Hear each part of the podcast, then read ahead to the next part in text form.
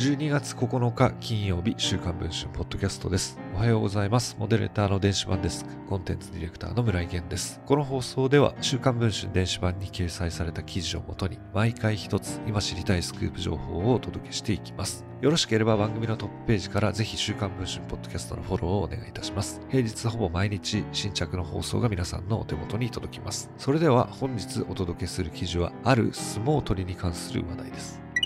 伊勢ヶ浜部屋の幕内照強が九州場所前の巡業を返答の腫れによる発熱を理由に休場した翌日爬虫類両生類の展示即売会に洋服姿で曲げを隠し参加していたことが週刊文春の取材で分かりました。相撲協会は力士に対し原則として人前に出る際は曲げを言って着物を着ることを指導しています。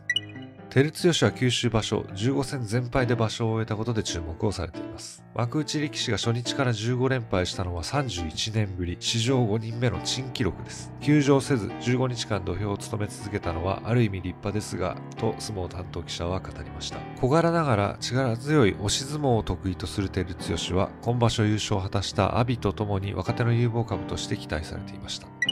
実はそんな照強はあまり知られてはいませんが爬虫類を飼うのが趣味。問題はこの爬虫類をめぐって起きました。九州場所前の10月28日のことです。照強は群馬県桐生市で行われた巡業を返答の腫れによる発熱という理由で休場しました。しかし翌29日東京ビッグサイトで開催された爬虫類両生類の展示即売会に参加していたといいます。照強の知人男性が出展しツイッターに写真を投稿していました。投稿には結婚祝いプレゼント爬虫類大好きなお相撲さんですの文言に T シャツニット帽姿の照強の写真が添えられていました。表情は明るくとても体調が悪そうには見えません。投稿はその後削除されています。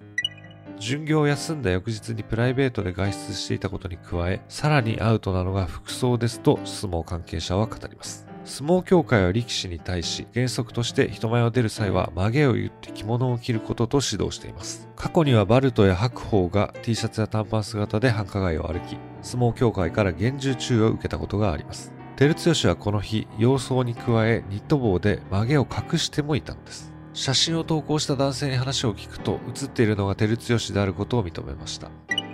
伊勢川間親方に話を聞こうと部屋を出たところを直撃しましたが時間ないですよと一言。改めて部屋にサボり契約や服装について質問状を送りましたが取材はお断りしますと回答がありました。また相撲協会にも事実関係の確認や処分の有無を聞くために質問状を送りましたが回答はありませんと回答がありました。しかし実はすでに内々から協会から注意を受けていると協会の関係者は明かしています。